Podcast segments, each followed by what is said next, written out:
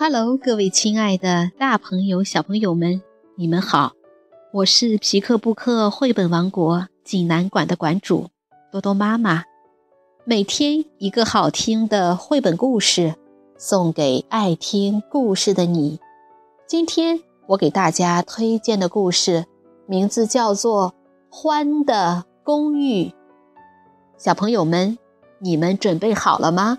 下面就跟着多多妈妈一起走进皮克布克绘本王国吧。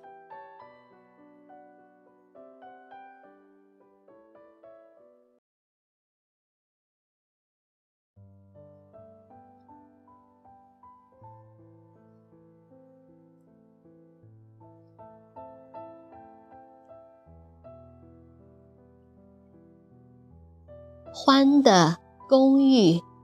日本安算宝子文图，彭毅钟楼门翻译，河北少年儿童出版社出版。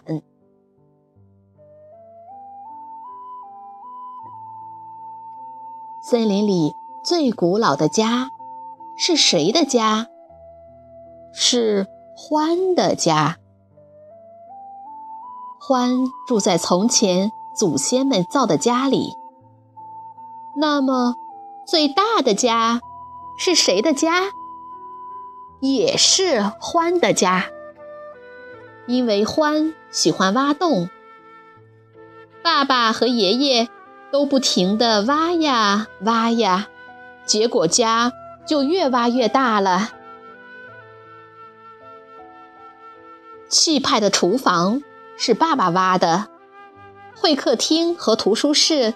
是爷爷和太爷爷挖的。家里什么都有，可欢还是在不停地挖洞。最后，为了让餐厅变得更大一些，欢又起劲儿地挖了起来。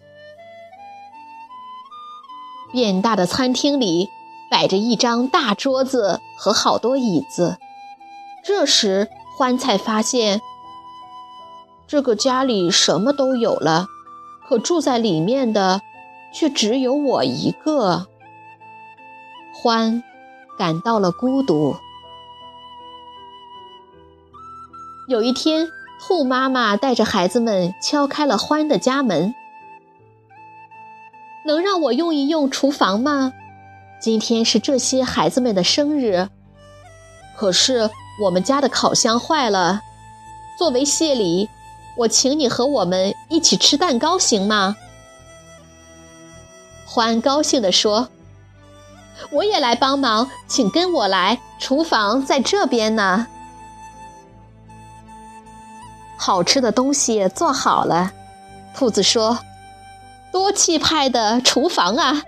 要是能住在这样的家里就好了。”听了这话，欢说：“那就和我住在一起吧。”这个家我一个人住太大了，要是你还能给我做好吃的话，我还乐不得呢。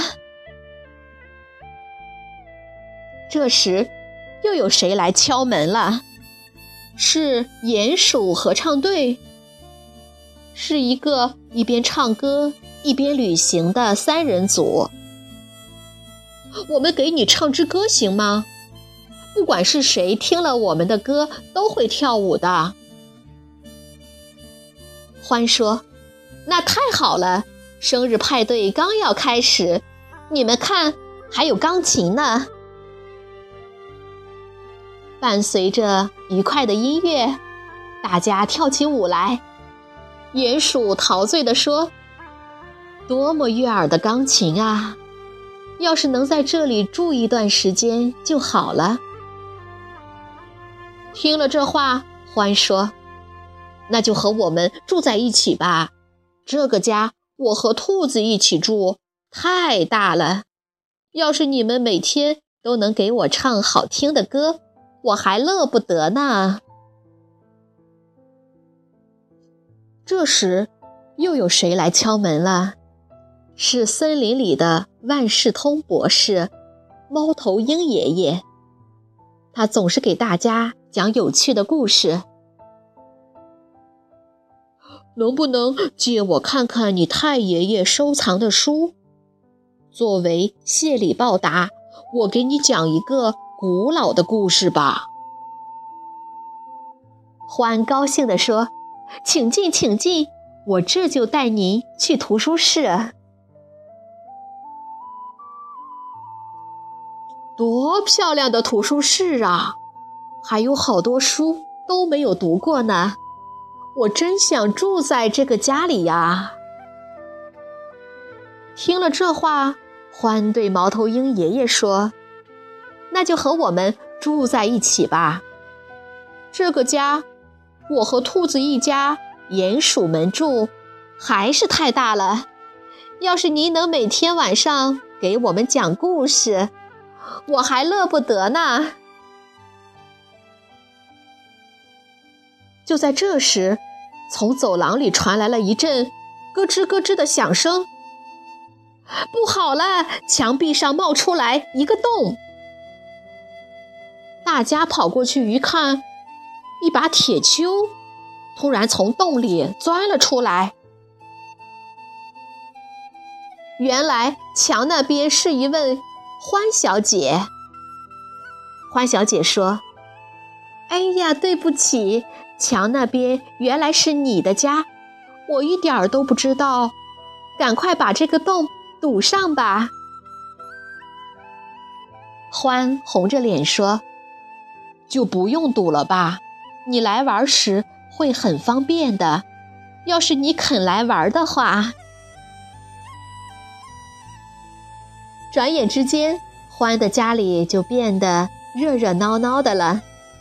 不过，椅子还空着很多呢。于是，欢又想开了：这个家对我们大家来说还是太大了，不如……第二天，欢做了一个木牌子，挂在了家的门口，上面写着：“公寓内有房间出租，欢的公寓。”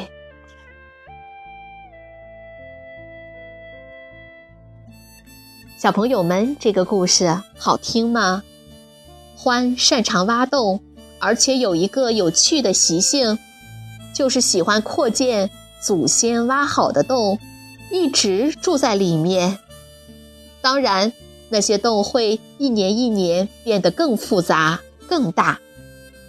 在欧洲，一个欢家族的洞，有的甚至可以贯通整座山的地底下，真是令人羡慕的豪宅啊！但是，洞变这么大。